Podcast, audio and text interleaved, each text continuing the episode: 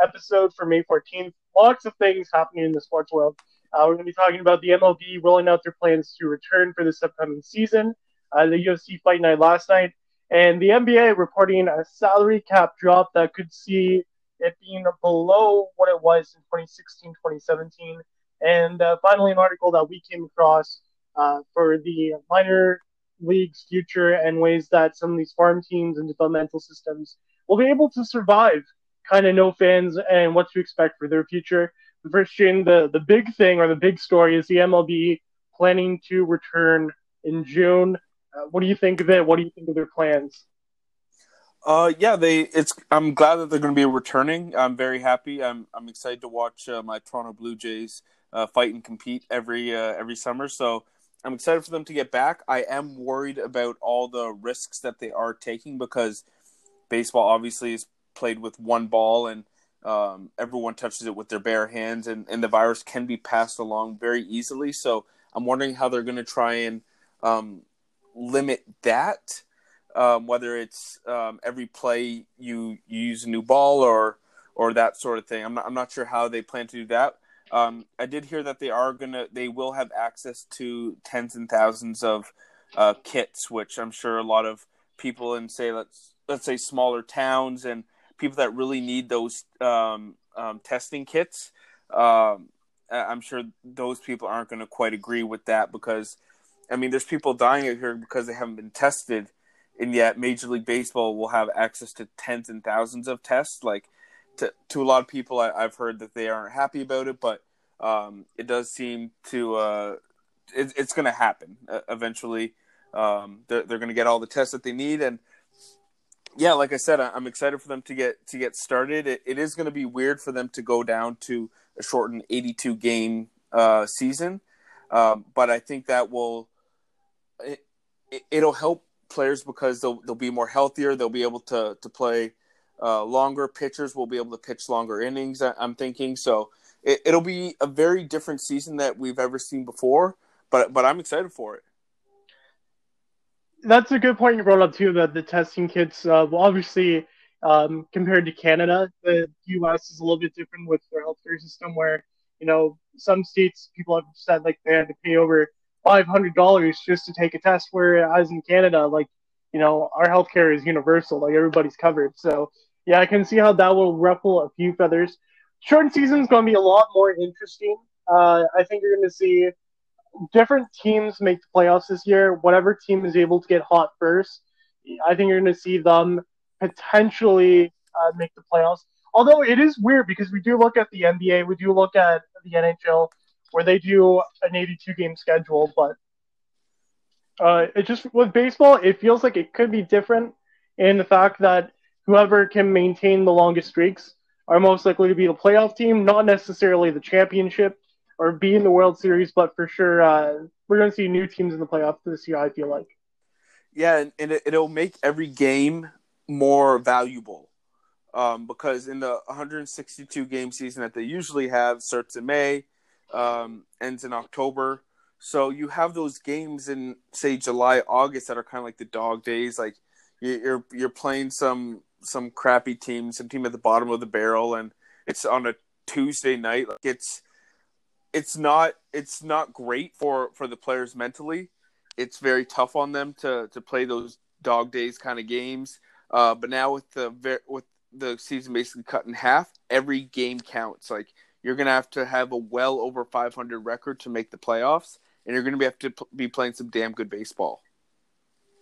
The thing I'm most interested in is that part of their plan to return is the fact that uh, there's no more American League and there's no more National League, it's just teams broken up into three different divisions, uh, all playing against each other. And the fact is that there's no more universal DH or designated hitter, uh, which is interesting. I know when we talked off air, we said, you know, it'd be fun to see, you know, there not being any designated hitter, allowing teams just to, you know, seeing managers really having to micromanage because, you know, you hear a lot of uh, teams when they say when they move over from National League to play an American League team, it's basically like the it's, everything's just automated. Like it's like you don't really look at the rotation. Once you set it, you're good to go. It's just a different picture, but um, you know, it, it there is two the side where some players are excited about their being a DH because it does give that one open extra roster spot, if you will, for them to make the team.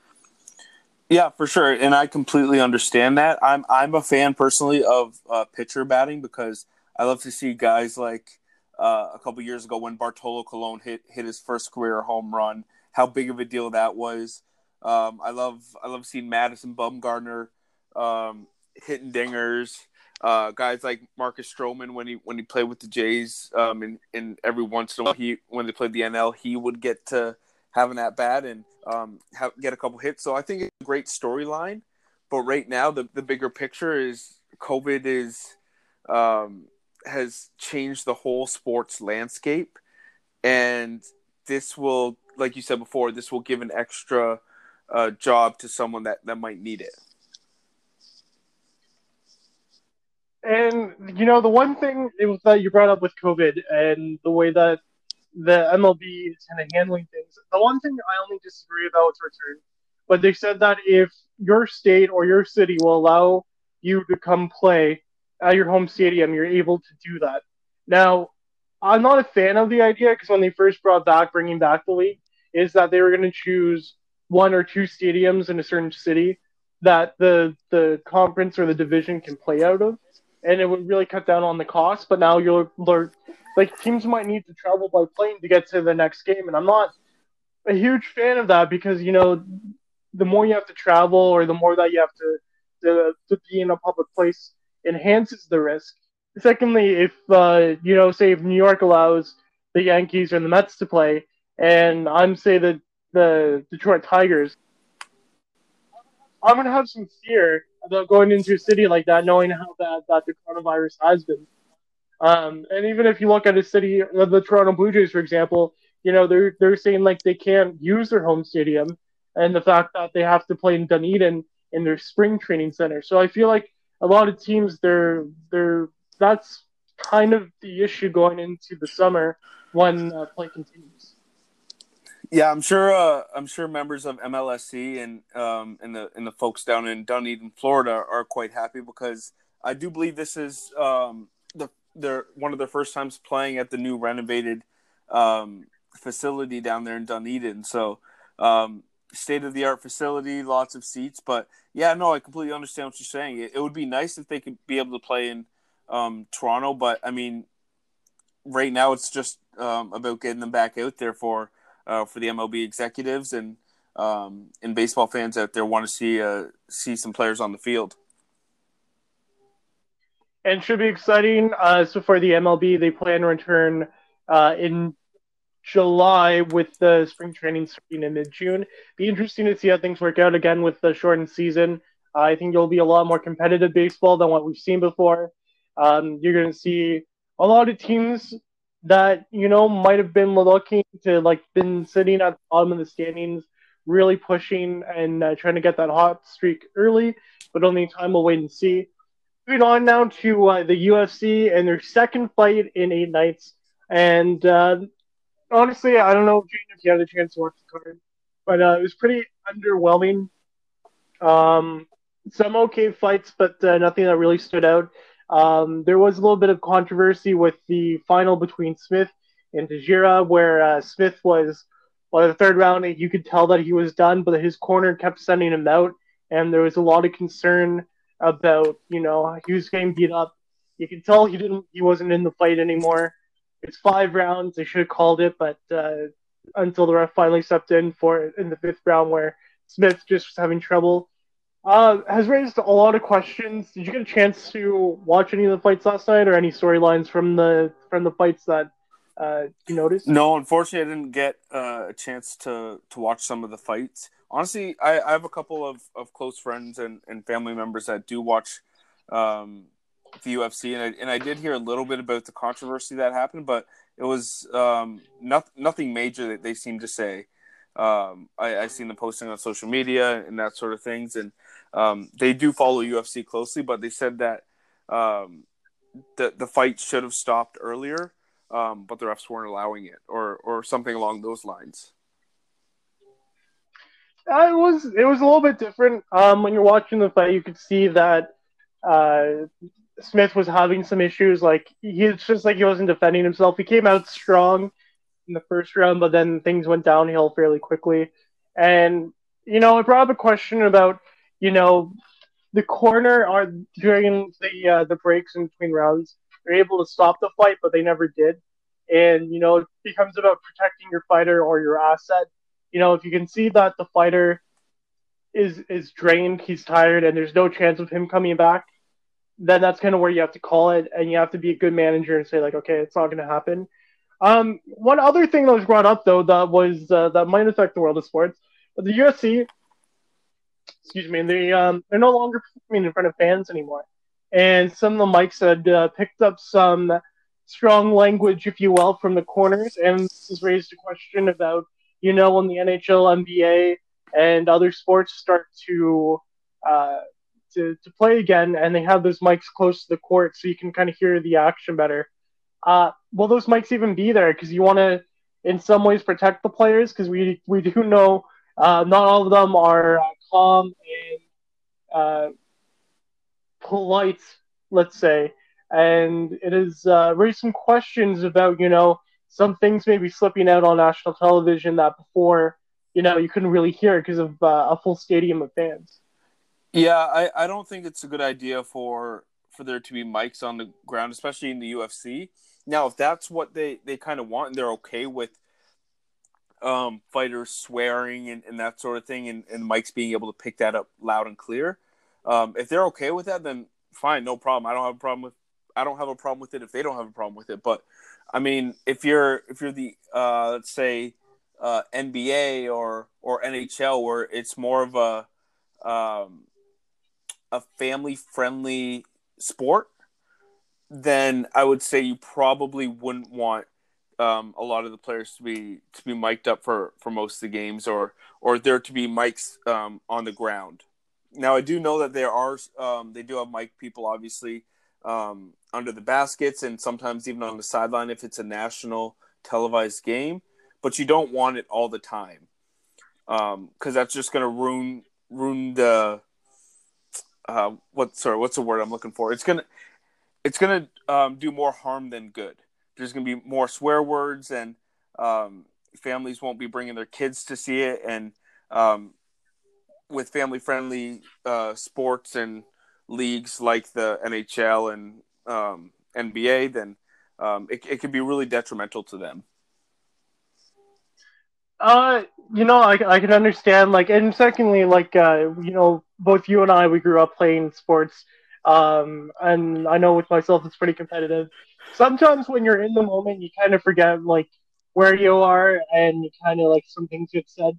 So I think it's gonna be interesting to see how they do it because it's an issue that you know, before sometimes you hear things slip out. Uh, what comes to mind is uh, Drew Doughty of the Los Angeles Kings being sent to the penalty box and just completely losing his mind. And, you know, how that reflected on the league and some of the players. Now, for you to say, like, guys like us, or at least for me anyway, um, it's like I understand it. It's just, you know, it's part of the game. You get intense. You don't really focus on what you're trying to say. But, you know, I think it's another element, too, where you got to think of a lot of the money that you're going to be getting is from advertisement dollars, at least for the next year or so. So, how like how do you protect your brand? How do you protect yourself? How do you protect, say, some players that off the court, you know, they're the nicest guys, but when they get on, um, you know, they get a little bit chippy, a little bit more aggressive. So, I think from a branding and PR perspective, it's going to be very interesting to see how the leagues handle this. Um, personally, I think it'd be fun to kind of hear some of the banter and some of the things going on back and forth, and you just if you're if you're working the censors, you have to be prepared for anything. But um, I think it's gonna be interesting because yeah, like you said, like the NBA, the NHL, they're all geared towards being kind of a, family event uh, where you know you have like these little kids watching, and if all of a sudden they can see their favorite their athlete just kind of cussing like no tomorrow, you know what could that lead to, and, and maybe even see a drop in revenue dollars. Yeah, or or if you do this, if you say you put a, a microphone there um, on the on the ground or or close to the fighters, um, and then use it for social media purposes afterwards, like, hey, listen to what this fighter said in, in the second round, that sort of thing, and and not have it be like a live mic. Uh, just kind of mute them until you actually need them, which isn't a bad idea. Um, with the you know looking at the NBA and the NHL, it's a little bit easier probably to do this where you just kind of you know just use the mics that are up above, but it's an empty arena, so things I don't know. It's it's interesting. It's something I didn't really think about with sports returning, but you know, having to protect your brand, having to protect uh, your awareness and your athletes and just everything altogether. Um, moving on now, but uh, a question of the podcast from last week where we talked very much in depth about, you know, will players willing to take a pay cut with, you know, a lot of leagues and a lot of teams losing money? Would they be willing to kind of make less than what they are? Uh, we put a poll up on Twitter. It was kind of torn 50 50 between players will be open to take the pay cut and players will not be open to the idea. But however, they may not even get a say with uh, the NBA apparently reporting that there could be a salary uh, cap drop by almost 30 million for the 2020-2021 season. And um, so they may not have to be even willing to take a pay cut, or they might. Uh, what, what do you what do you think of everything? Uh, well, with the NBA and their um, cap, uh, with their salary dropping million, they're saying and now this is just a, a report. It's not um, official. Um, one team, uh, the report says one team estimates NBA salary cap could drop by 30 million. Now, this is going to be very interesting uh, with upcoming free agency, and and it, and it will affect. It will have an effect on where guys go in free agency and and in their decision making process. And okay, the money's. I'm not going to be able to get the the max that the super max that I wanted. I'm still going to be getting a nice chunk of money, but I'm not going to be getting the super max. Is it really worth going there? Um, now, I as the days go on and and we start hearing more about this, well, I'll have a better opinion on it. That's that's kind of my train of thought right now. Is like this next uh next year's free agency or, or sorry this upcoming free agency is going to be very interesting to see how this salary cap um, situation will affect players' de- decisions and um, what will come out from their um, from different players' camps. Um, and will will they come out and say, yeah, like if the salary cap didn't drop uh, by thirty mil, then yeah, we would have wanted to go here, um, and that sort of thing. But um, like I said, we, we just seen this article right before we uh, we started recording, so I haven't gotten a chance to do more research on it and, and kind of soak it in. But um, by next episode, we'll we'll talk more about it, and hopefully, we'll have more information as well. That is true. Uh, just before we started uh, recording, this was kind of brought up, but it tied in nicely to a big theme about uh, how things they're they're going to be different for a while, especially with uh, the the last episode that we did. We talked about you know possibly there being no fans at any professional sports until 2023, because uh, really the big thing is a lot of leagues are like, until there's a vaccine, we really don't want to risk, uh, you know, our players' health or our people working at the arena, fans. Like, there's just no point to it to put someone's health at risk. And I think too, as well, uh, according to Forbes, that the sports world, at least in North America, is going to be looking to lose up to twenty billion dollars.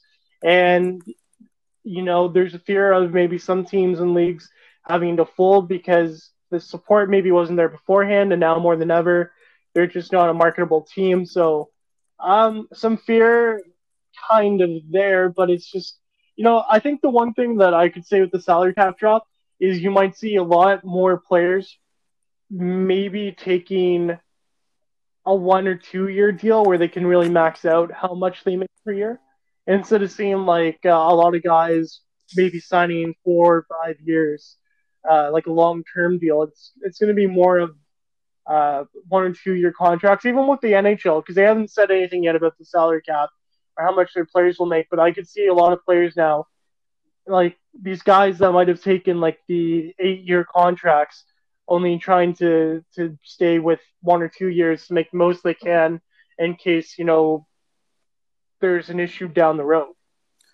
Yeah, that, that's a really good uh, point that I didn't really think of. Is that guys will now be t- will probably be taking those um, bridge deals and, and those shorter deals, uh, those shorter term deals to um, and wait until the salary cap gets gets back up again, and and then they'll go for those uh, long term supermax and max contracts. I think too with this, and uh, well, we're still on the topic of the NBA, but uh, you know, I could see a, a lot of super teams that we've, that we've kind of got accustomed to seeing, like uh, the Golden State Warriors, uh, the LA Lakers, or yeah. Anyway, sorry, just my mic. Um, but anyway, super teams where you have like uh, LeBron and you have like AD on one team. I don't think you will see super teams anymore. I don't think teams can afford it because all of a sudden, you know, do you take those three superstars and all of a sudden, you know, you're maxed out, but you still like you just don't have the depth anymore. So do you play those guys for a full season, um, playing 40 minutes a game? I know they probably won't complain, but it will more than ever. You'll see wear and tear. Where like uh, with Kawhi Leonard, where they'll have him play a couple games and they'll they'll give him rest. Uh, I, I'm kind of curious to see how teams will do that because I don't see any super teams being built. It's really going to be you maybe have that one star and then you're just building depth around them and you're just hoping for the best. Yeah, and, and I also think what's going to happen is you're going to see more endorsement deals. Um, with the with the players not getting as much money as they would hoped from from their um, respective teams, you're going to start seeing more more shoe deals and, and other ways that the, the players can create income for, for them and their families. Um, I, I seen a stat the other day. Now I don't know if this is true or not, but it said that uh, LeBron has made four times the amount of money he's made uh, in the NBA just from endorsements.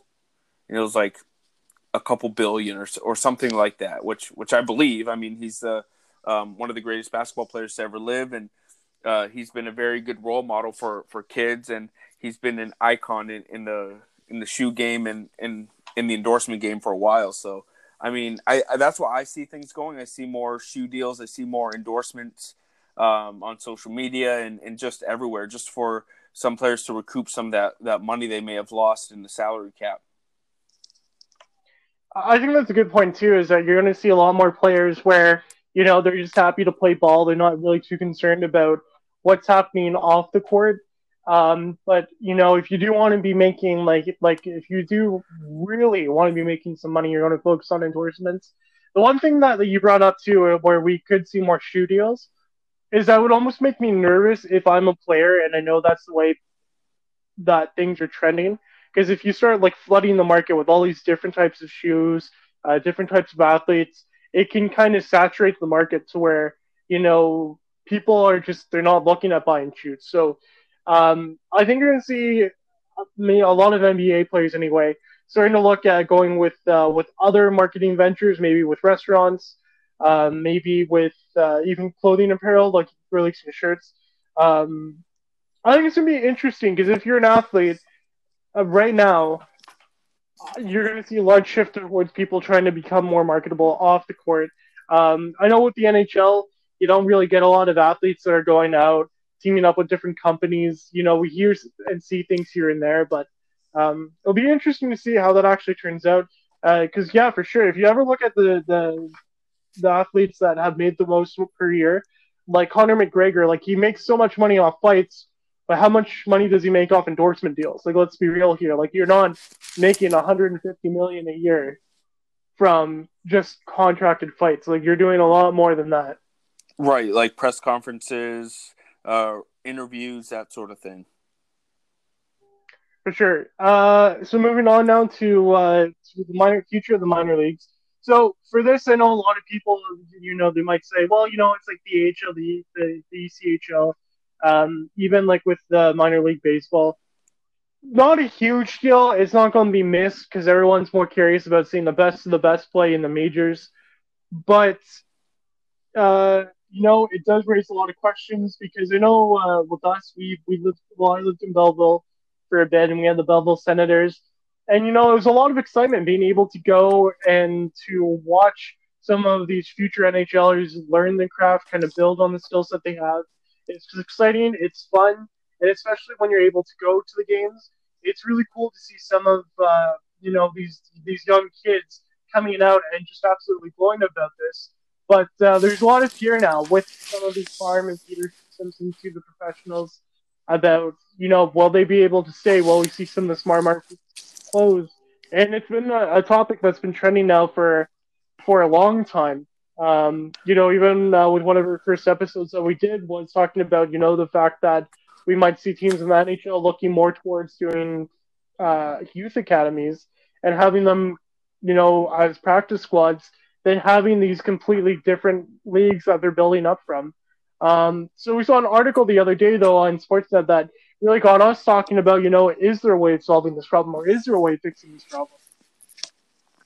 Yeah, and and the, it was a very interesting article. I really enjoyed it, and it kind of opened my eyes to say like, there's going to be a lot of leagues that we're not going to be able to see next year and for the for the coming years. Like a lot of leagues are going to go go belly up because they just financially it's just going to they're going to be taking such a huge hit. Um, a- AHL, uh, ECHL, uh, MLS even like a lot of these or sorry not MLS um, double double A and triple A baseball teams. There was already 40 teams that have folded um, because of this COVID 19 and just because they can't afford to, to keep a team especially one that's um, that has an empty stadium.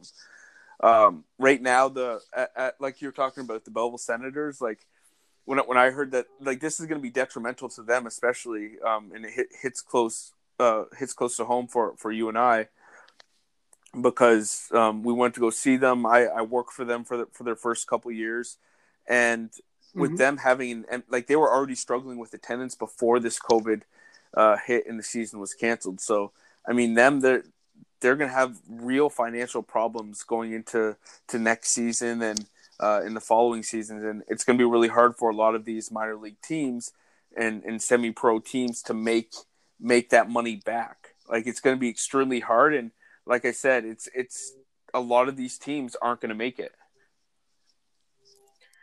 Uh, I think too, like the big thing that they've talked about, and the one thing that was kind of mentioned uh, by the Utica Comets GM was the fact, you know, that there is a lot of small markets. You can't really rely on advertising dollars or things like that. But if there's any possibility to make teams survive, you could probably get away with having the arena half full, so saying allow allowing a, a thousand to two thousand fans. Uh, there's also the idea too, where you know if you and people from the same household show up to uh, to the game, and then whatever you get your tickets, they're six feet away is all grayed out, so no one's able to sit there. And you know there is ways and possibilities of having arenas kind of uh, make it so that it can survive or that it can be easy and that if all fans were guaranteed to wear masks uh, like just small suggestions here and there to make things work. Um, i really don't see minor league teams coming back for the 2020-2021 season. To me it just I, it's just it's too, too challenging right now um, to make plans. I know with uh, i follow the Brampton Beast of the echl very closely and they've already released their schedule for next year and they're hoping to continue. But uh, realistically, until and and just to really uh, echo what Adam Silver has said, but uh, you know, there's no way we could look at having fans stadiums until there is a vaccine and until we can guarantee that everyone showing up can be safe, uh, where they don't have to worry about possibly getting the virus. But it's going to be challenging. Uh, on the other side, though, there's been a lot of talk about, you know, at least in Canada here, um, seeing sports really start where some of the guys were the, uh, with hockey finished in the OHL the CHL uh, and moving into the ECHL or other uh, pro leagues, opting maybe to go to school and playing new sports for the next four years. So I think you, you know, I think the one thing that we also talked about in our last episode is, you know, youth sports and college sports really growing from this, at least in Canada. Yeah, for sure. And um, I'm now I'm not sure about uh, now I'm not sure about a lot of more players are going to be going to play um, the co- going to the college hockey route just because um, a lot. There's going to be a portion of kids where, say, they're in the OHL right now, and say they're a third, fourth year player, um, just on the brink of being an overager, and they count on the the ability for that team to pay for their schooling. Will will they be able to do that? Because um, what some people might not know is that once you go into the CHL, um, well, the OHL at least, um, once you're in the OHL, you can go to any school you want in uh, Canada, and they'll pay for it. Any college in Canada you can go to, and they will pay for it full ride. So now, how will that affect things? Can will the league be able to? Will the leagues be able to pay these these players to go to college after they're done their um, junior hockey career? and and most likely they won't be going to the NHL. Like how will how will that affect things? So there's a lot of logistical things that um, I'm curious, uh, like what's going to happen with them, and w- will the league release these these types of details? I'm I, I kind of want to get um, if we can find us someone with that has um, junior hockey experience or or a former OHLer to to come on the podcast and kind of talk about um, their experience with the OHL and, and how how the insides of the league work. That yeah, that's uh, it's a good point. Um, with the with a few of my friends that have played junior hockey, I know that they've said like you know the main focus for them is that kind of when you're done high school is that you really do focus on hockey and a lot of them opt to go and you know work to make that extra cash to help themselves out. Um, no, I think it is it is an interesting question. Um, but even if, say, you know, you're in the OHL, you're going to school, and you're with the team until you're 20, 21, but you're in a four-year program, depending on when you started school, after you're done in the OHL is anywhere junior hockey, uh, you know, that there still leaves you with two to three years that you're able to play uh, university sports. It's not like the NCAA where if you did play in the CHL, you know you're, you're not allowed to compete for teams as you are compensated a little bit uh, for playing so you're considered to be more professional than you are amateur but um, I think I think that's an interesting question because that, that is a good point. We should find someone to come on and talk to us about this. Yeah, I'm sure. Um, I, I think I have some connections in, in that area, so we'll definitely get uh, someone on, on to talk about um, what it was like as a player um, in in playing junior hockey in the in the OHL. Yeah, and um, I I don't know. I just I do think that if you're going to see, uh, you know, the possibility of you know minor leagues closing, um, the opportunities not being right there, the safer route, if you do want to maybe continue professionally, as of right now anyway, uh, to go and uh, apply your craft in school, get your education, and then you know down the road, if you're a good player, it doesn't matter where you are, uh, but if you can play and the, the team thinks that they can have a spot for you, uh, they're going to take you, no problem. So I think that'll be interesting to see down the road. I do think U Sports are going to see it grow a little bit, um, especially, for example, if the CHL uh, with the WHL, OHL, and QMJHL, they can't compete next season. Uh, maybe a lot of fans going more towards university sports where um, you don't really need to have fans there. It's not really profitable to say. It's more or less uh, you know, at least here in Canada, I wouldn't call college sports the most profitable thing, but I think you'll see um, a lot of local support anyway for teams going forward. If we do kind of lose those uh, those teams. Yeah, for sure, and it, would be nice if uh, if say U Sports got as big as um, NCAA hockey, and um, where you see TV stations covering the um, the Frozen Four uh, Division One hockey and um, how the the, ma- the the big colleges down in the states are like Boston College, Maine, and and we had that here with um, say like Carleton University, uh, U of T, Ryerson, all, all the big name schools, and uh, you get someone like Sportsnet who's been known to cover U Sports in the past, um, have them um, do do more games of and cover more games of uh, of U Sports and try to grow the game that way. Part of me almost wishes too that uh, with some of them it'd be like the OCAA, where if you wanted to watch your home school when uh, when I was at Loyalist, you know we could actually go online watch the games for free, and uh, you know, it was pretty cool. But with the U Sports, uh, there's nothing really like that. So, you know, I'm kind of hoping that I get more coverage. Uh, sports are great; they're fun to watch, and if we're going to see a loss in minor professional league teams, um, this would be a great way of making up for it. Uh, there's a lot of skill that's kind of hidden there that I think is often overlooked by just the general population because you know we don't have an easy way of watching. But I think it'll be interesting to see how that will go if you know with what's seeing these these minor professional leagues kind of go away for at least the time being. If you'll see an increase, uh, if you'll see maybe a growth in U Sports when things do go back to normal, but um, it'll be interesting to see how that turns out.